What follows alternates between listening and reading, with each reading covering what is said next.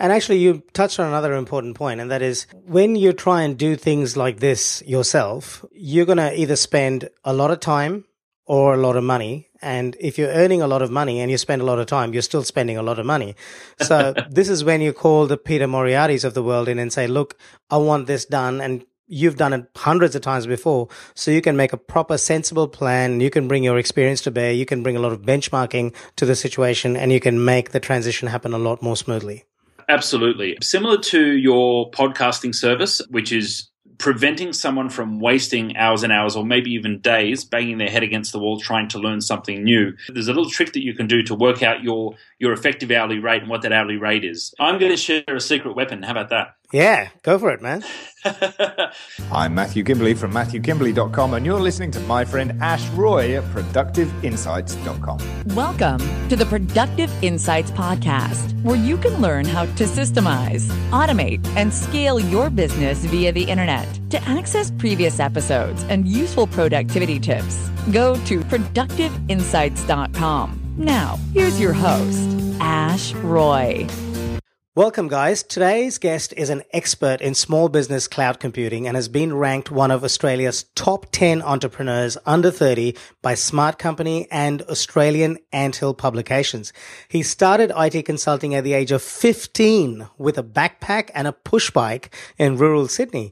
Since then, he's pushed his passion for technology in growing IT Genius Australia into a full service IT consultancy servicing businesses up to 200 employees across Australia and beyond.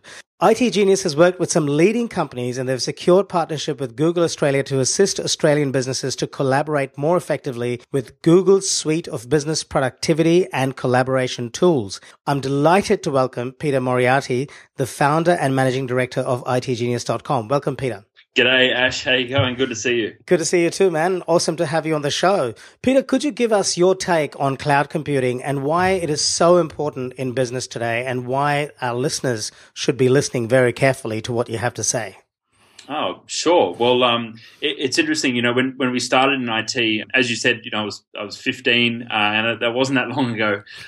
and I I saw my dad running a business actually, and he's a small business owner. He's a builder, carpenter builder, and he's been running that business for about 20, 25 years. And he's one of the baby boomer generation, and so he when he went through school, they had chalk and, and slate, you know, rather than computers and iPads and all those kind of things. And so his generation, you know, which the baby boomer generation owned most of the small businesses in Australia, didn't grow up with technology and kind of had to learn it. And so we really kind of started the business to help those business owners. You know, I, I wanted to help my dad and, and help people like him because I was naturally good at it, being Gen Y and, and growing up with this technology.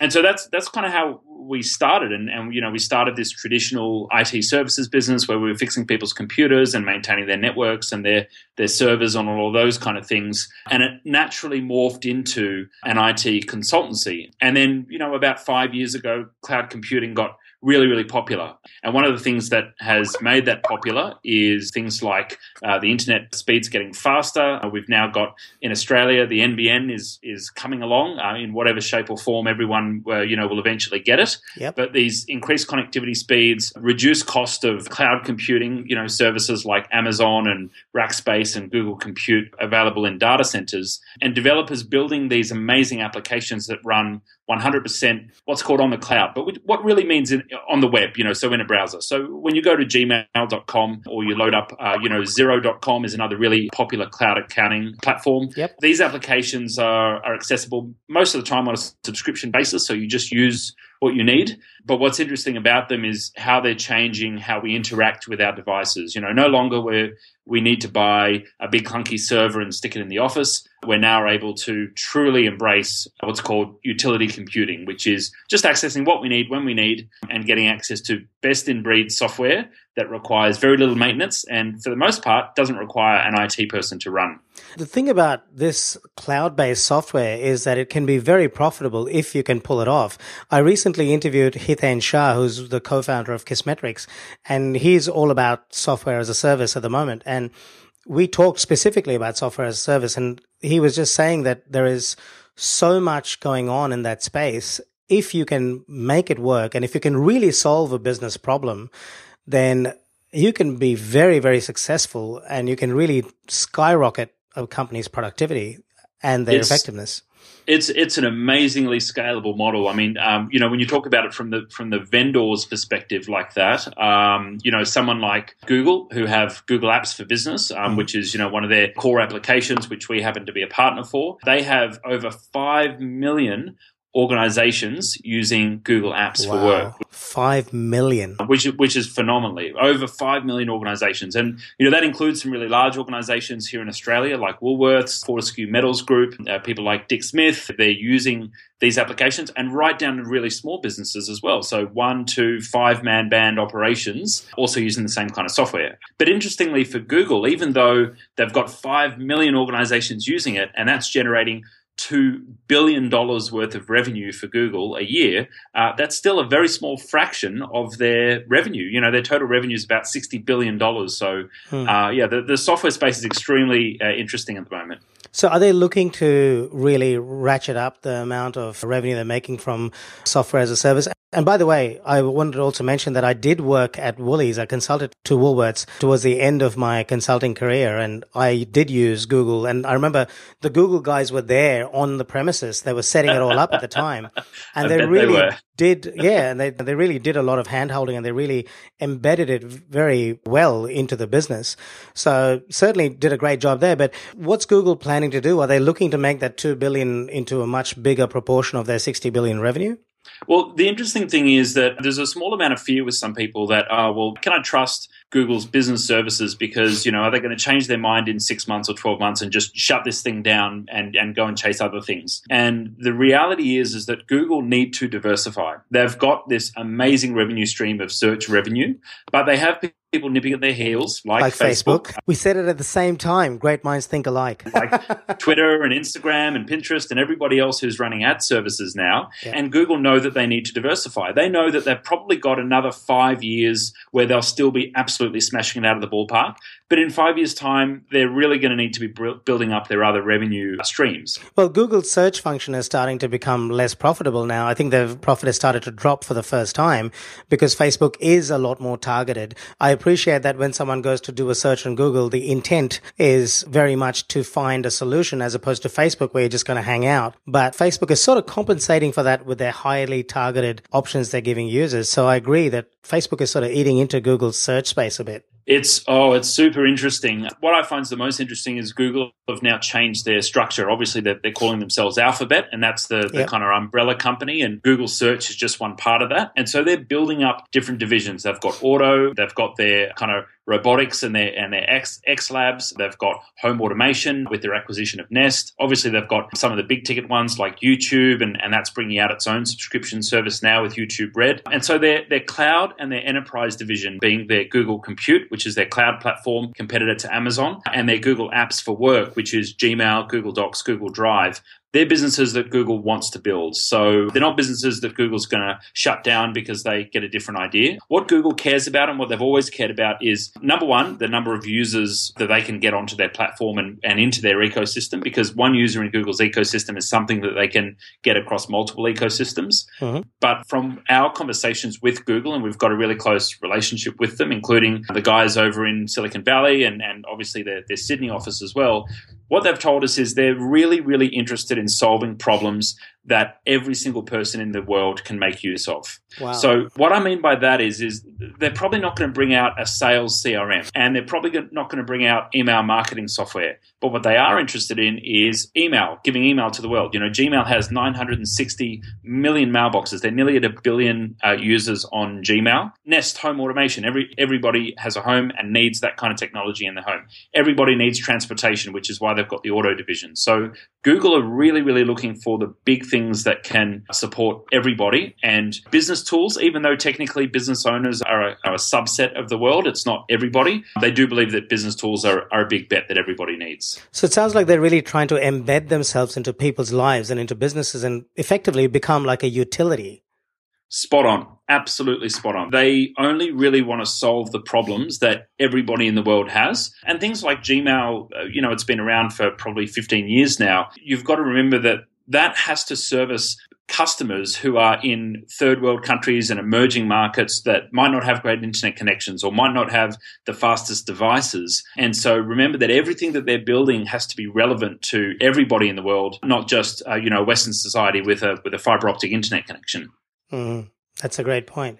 So that is going to be interesting, actually, right? Because they've also predicted that what in the next two to five years that we're going to see a doubling of the number of people online. So at the moment, we've got like two billion. We're going to see four billion people online. A huge part of that is going to be the developing nations like India and China and so on.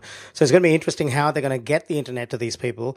By the way, just as an aside, it was interesting to see Facebook kind of fall flat on its face a little bit with the basics they were offering in India, and there's been a big backlash.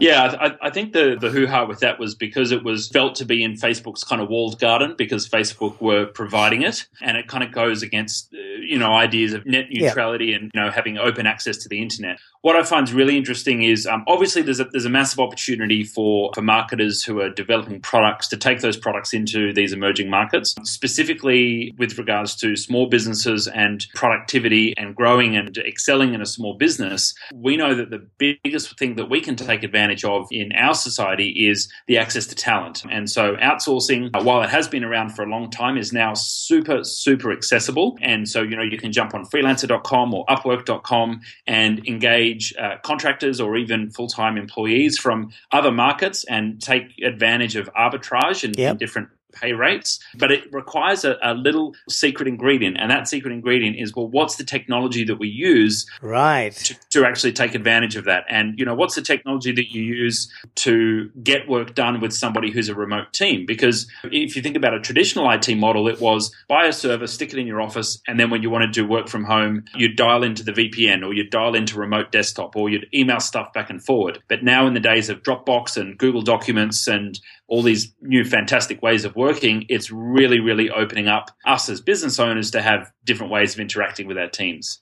Yeah, those collaboration tools are awesome. And I must say that I have worked out how to get good quality outsourcers through Upwork. And I have found that almost every outsourcer I've worked with tends to work with a PC and not a Mac. So that pretty much knocks out Apple based collaborative tools, which I would prefer to use in a lot of situations.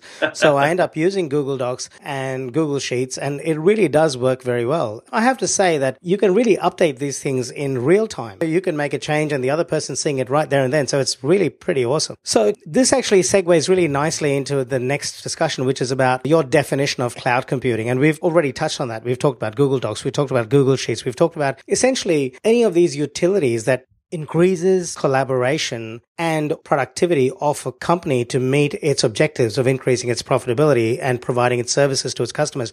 It makes that process simpler, more seamless and easier. And it doesn't require the software to be sitting on the computer's hardware like it used to a few years ago. It's basically sitting in the cloud. Is there anything else that I've missed about the definition of cloud computing that you'd like to add to that? Look, I, I, think the big one is is that you're removing one of the big ones is you're removing points of risk. So previously, if you think about you know an IT system and what you would normally have to employ an IT person to manage, you might have internet connection and a router and a switch and a server, uh, and each one of those points is a potential point of failure. Absolutely with cloud computing, all of a sudden, a lot of those responsibilities for management and maintenance are managed at a massive, massive scale by experts, someone like Google or someone like Amazon, who have billions and billions of dollars to spend on fail safes and infrastructure and, and people to run it. And you're only interface with that technology is to pay for it and to receive the service. And so reducing those points of failure, uh, you know, where previously if a internet connection went down at your office, that would be an absolute showstopper. Yeah. And uh, and you know you might you might have no emails for three days. Your customers are right. getting bounce backs. They're wondering why you're not emailing them back. We used to call this an operational risk. It's a real business risk. It can really cause a lot of damage. So I totally agree. When you don't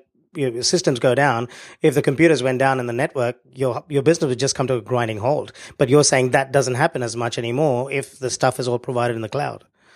Yeah, well, when you've got somebody managing the infrastructure for you and they're managing infrastructure for billions of people, it's very unlikely that something's going to go wrong with it. I mean, in the five, six years that uh, we've been strongly recommending Google Apps to our small business customers, we've had only really one major outage in that time, uh, and, and that was for wow. 20 minutes. So tw- 20 minutes was a major outage, and uh, interestingly, it happened at 3 a.m. Sydney time anyway, so uh, we didn't even notice. And so just getting access to a tool like that where you can say, okay, cool, big tick, I don't need to worry about email problems anymore. Big tick, I don't need to worry about getting access to my files ever anymore. As long as I've got an internet connection, then I'm then I'm okay. And if the internet's down at the office, I can tether to my mobile or I can go to an internet cafe or I can jump in the car and go home and I've always got access. And so cloud computing not only removes those points of risk or potential points of failure, but what it also provides is for you, the business owner, freedom. And so to the listener who's thinking, well, you know, okay, well, what does freedom mean, Pete? Well, that might be, you know, getting a couple of extra hours in the afternoon to do the school run and pick up the kids from school and then get some work done at home instead of being stuck to the office. Or it might mean taking a few extra holidays. And, you know, maybe they're just short mini holidays, as, as Tim Ferriss talks about, his little uh, mini breaks. Mm. But, uh, but being able to be connected to your team and your business from any location, from any device. And so the question is, well, what would you do if you weren't constrained so much by time and you weren't constrained by location? Where would you live? You know, what, what would you do with that right. time? And one of our customers, he, his name's Michael. He owned a, uh, well, still owns a small media agency in Brisbane. And Michael decided that he wanted to have a, a family holiday in France. And he actually wanted to go and live in France for a year most small business owners, that's just a, not a reality at all. You know, he's got he's got small kids, he's got a wife, he's got a you know got a family, and we implemented Google Apps for their business. Um, so he was able to not only get work done with his team, uh, but also with his customers remotely as well. Um, and you know, he uses an online VoIP-based phone system too, which allows him to dial out and have it look like he's dialing from a Queensland number and uh, he's literally he's I think he's nine months into his twelve months uh, living wow. in France, which is just absolutely awesome. Still running his business, still profitable, still fantastic. And so we've actually just done a blog post on his story and um, and put that up on our blog at itgenius.com because that's that's the reality of the kind of freedom that you can create using the right technology in your business. Well, please do send me a link to that blog post because I'd love to add it to the show notes. I think that'll be a great resource. It was unthinkable even 10 years ago for a lot of entrepreneurs to live outside of the United States, but there's a lot of these entrepreneurs that are living in various places in the Philippines or Chris Ducker is another one. And they have run very successful businesses remotely at a lower cost of living. So they've got the geo arbitrage happening and they've got the income coming in in, in US dollars. So it's a it's a win win. Yeah. I love that idea of the uh, the geo arbitrage and you know the, the Tim Ferriss four hour work week story of of you know going and living in Thailand on, on your thousand dollars passive income a month. I don't want to poo poo anyone's uh, dreams, but I know that uh, that's not quite the reality of, of what everyone is after. Mm-hmm. I know that for most people, if they had you know a bit more flexibility and and if their calendar synchronized to their phone properly and their email synchronized properly, yeah then if they could save just 30 to 40 minutes per day of productivity time, then that's going to either give you some more of your life back or give you a little bit extra time to do more high value tasks in your business. And so I think that should be the aim. You know, don't think that, well, I have to, I have to be retired on a beach somewhere to be successful in the business. If you've got a, a healthy work life balance and you're not feeling like a slave to the tech machine, then that's success to me, how I define it. I agree. That's such a great point because not everybody wants to move to Cebu to run their business. No. and most people want to just live their lives as they're living it, but just a little bit more efficiently. So completely agree. Now that case study you shared about the guy in France was just really great. So thank you very much for sharing that. That really brings a lot of perspective and reality to how this can actually work in a person's favor if they are running a business and how it can help them with their lifestyle should they choose to make those changes. Okay, now let's talk about some of the biggest challenges that people face when it comes to cloud computing. One, which you mentioned earlier, was people often fear that the provider, like Google, may decide to change direction, so they don't want to jump in headfirst. What are the other challenges you've noticed, and how have you helped businesses overcome them? Look, there's uh, there's two main ones. One is a kind of generic fear of, of the cloud and, and things being not on my local device, and so I'll, I'll address that. And, and the second one is a bit more specific with our customers when we're talking about moving to Google Apps, and that's more of a, a change management one. So the first one is I'm scared of the cloud because I don't know where my data is. yep. or I'm scared of the cloud because what if someone hacks the cloud?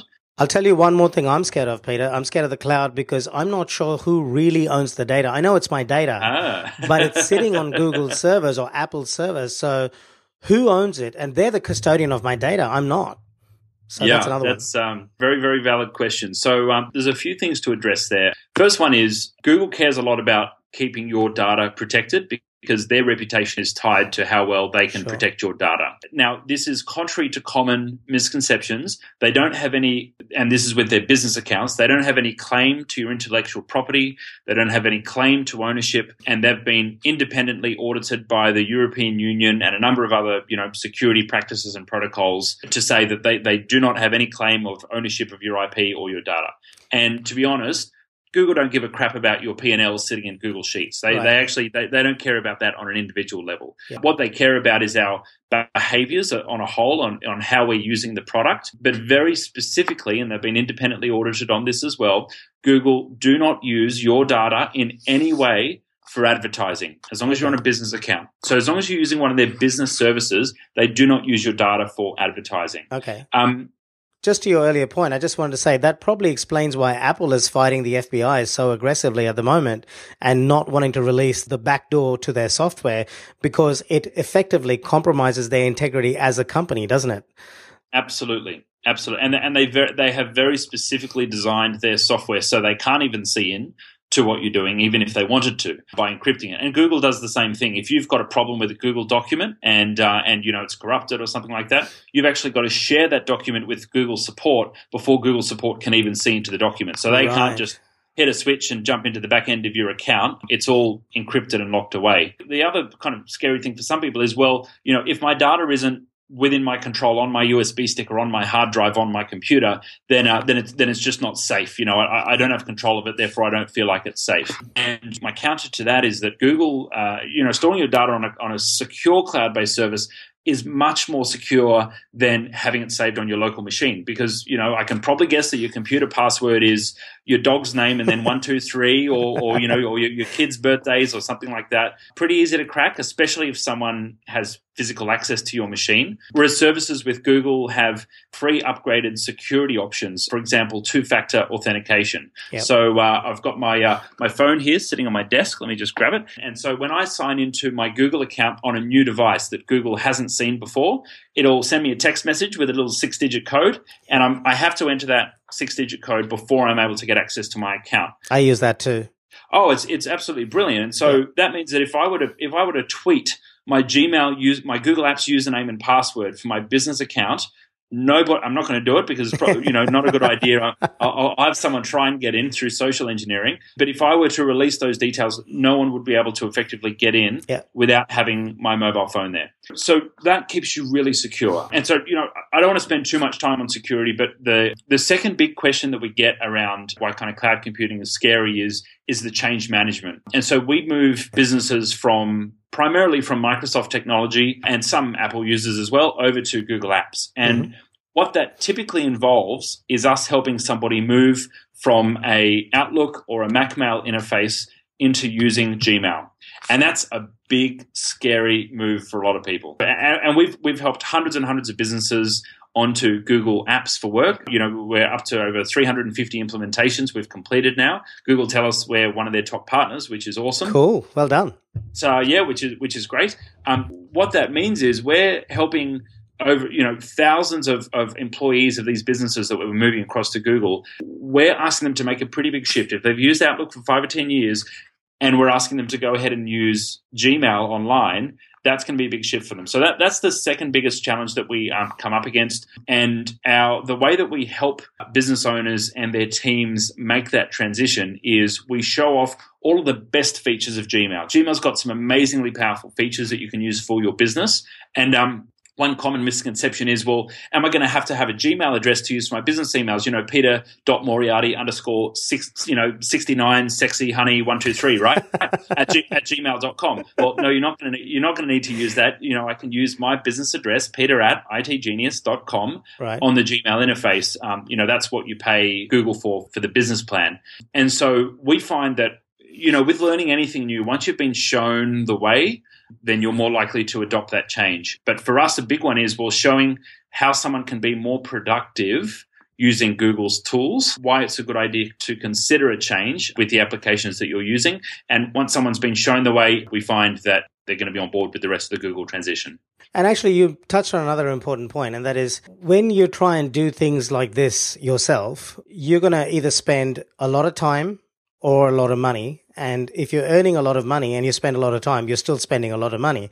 So this is when you call the Peter Moriarty's of the world in and say, look, I want this done. And you've done it hundreds of times before. So you can make a proper, sensible plan. You can bring your experience to bear. You can bring a lot of benchmarking to the situation and you can make the transition happen a lot more smoothly. Absolutely. Similar to your podcasting service, which is preventing someone from wasting hours and hours or maybe even days banging their head against the wall trying to learn something new. There's a little trick that you can do to work out your effective hourly rate and what that hourly rate is. And what I like to help people to do is to take the revenue target that you've got for the year. So um, think about your revenue target in total gross sales. So your total number of sales, total revenue target, and then divide that by 2080. So 2080, which is kind of cool because it's like the 80 20 rule backwards. Oh, yeah, that two, is cool. 2080 is 52 times 40, which is 52 weeks times 40 hours a week. And these are obviously rough, rough calculations. And if you divide that revenue target by 2080, you'll get what your effective hourly rate is. So if you're running and leading a business, that is your new hourly rate. And for, for most business owners, they, they look at that and they go, oh my God, I don't charge anywhere near that much per hour. And that's exactly the point. Yes. You're probably doing tasks right now that are below what your effective hourly rate should be. Um, and so my recommendation is that something like implementing a new technology tool, whether it's Google, whether it's setting up a podcast, whether it's getting your website built, you're probably not going to do it yourself. Bringing in the expert. When you do estimate how long it's going to take you to implement the Google technology into your business, you need to make that estimate and then triple it because we typically tend to massively underestimate the dollars for the job and also the timeframes, which is another good reason to bring an expert in, right? Yep, exactly. Okay, cool. We've talked about the common challenges. You've given us an excellent case study. Thank you for that. Let's talk a bit about actions that a listener can take right now to make themselves more comfortable with cloud computing and open themselves to moving towards cloud computing. Because let's face it, we're all heading in that direction.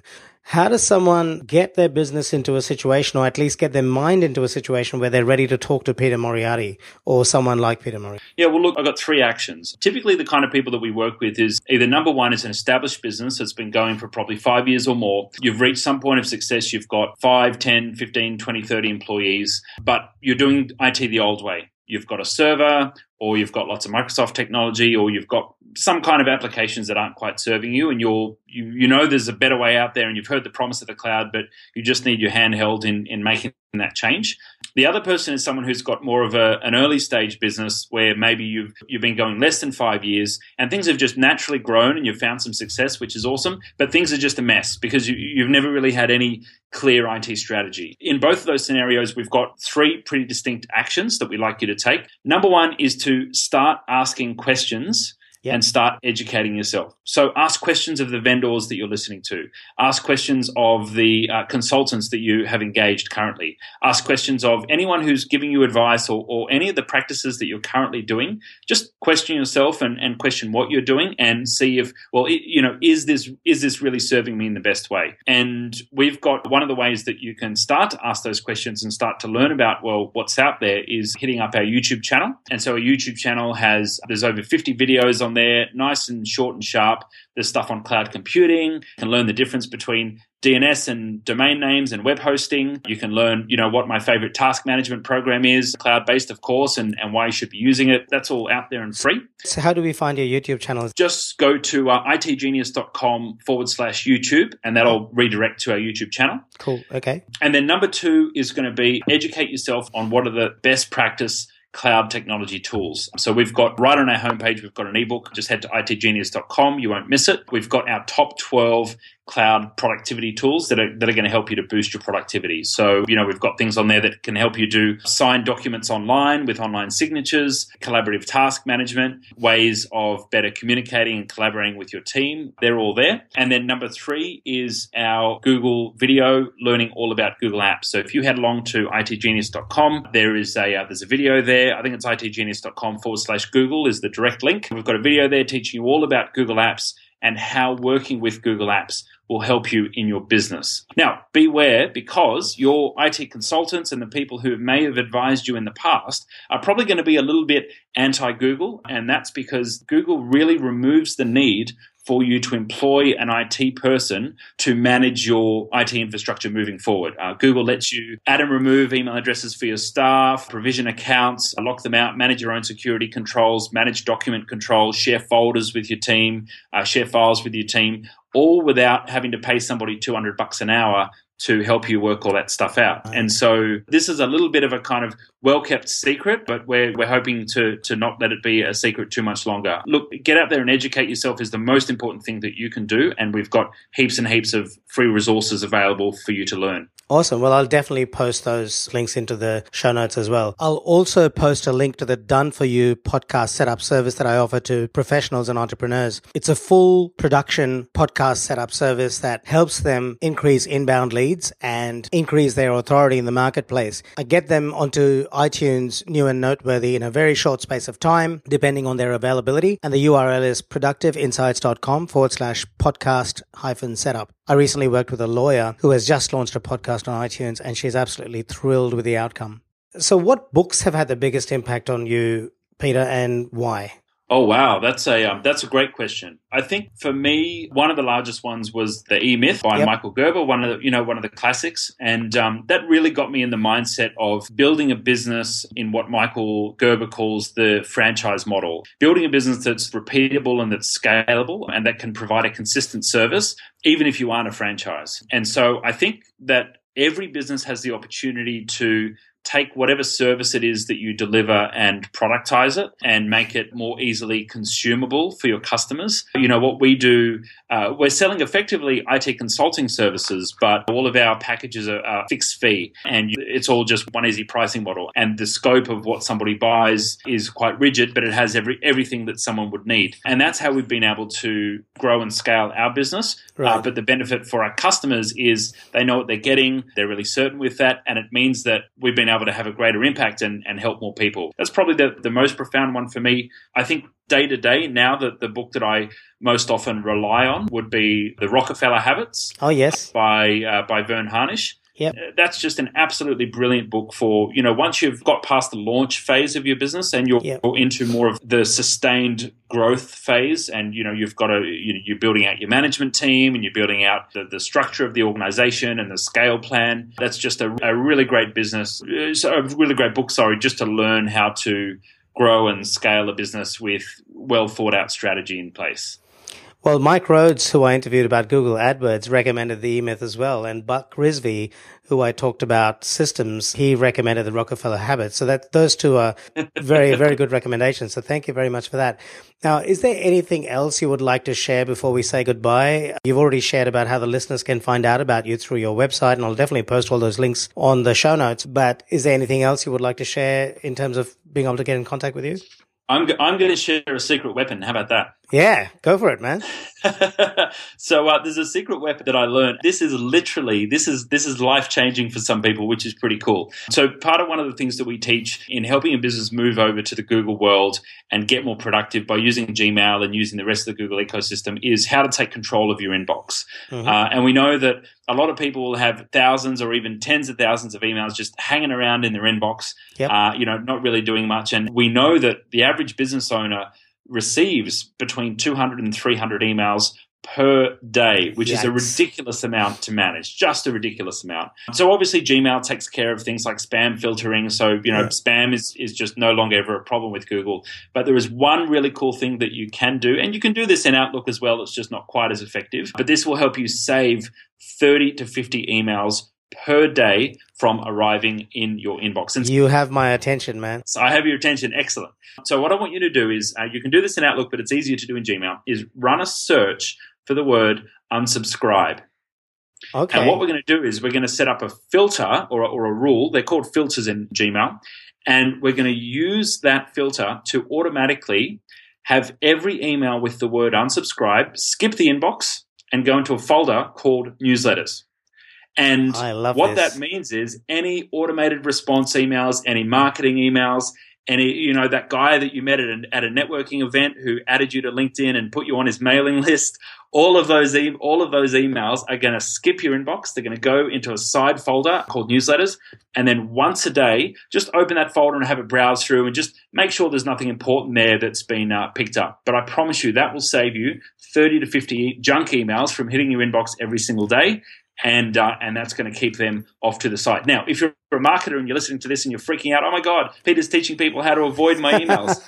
well, you can probably go into your email marketing program and change the text for your unsubscribe link. It just so happens that most people are lazy and they leave it literally with the word unsubscribe there. And uh, if uh, any of your customers are students of mine, uh, out of the thousands of students that have gone through our training, then uh, then they're probably going to be filtering your emails out. So, uh, little trick there if you're a marketer.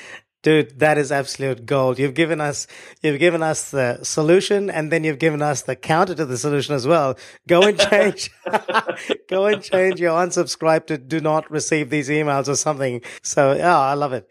I know what I'm going to be doing immediately after this interview.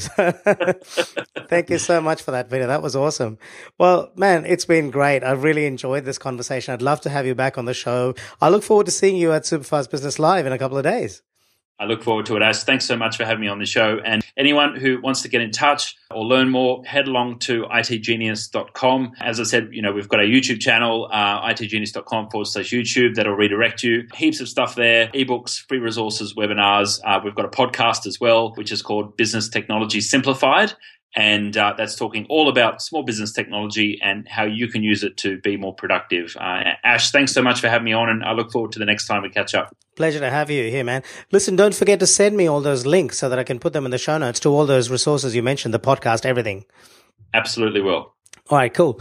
Talk soon. So there you go. An excellent discussion on cloud computing with the founder of itgenius.com, Peter Moriarty. I really liked the points he made about educating yourself on cloud computing. Start asking questions. Check out the IT Genius resources on YouTube. One of the biggest takeaways for me from this was how to take control of your inbox.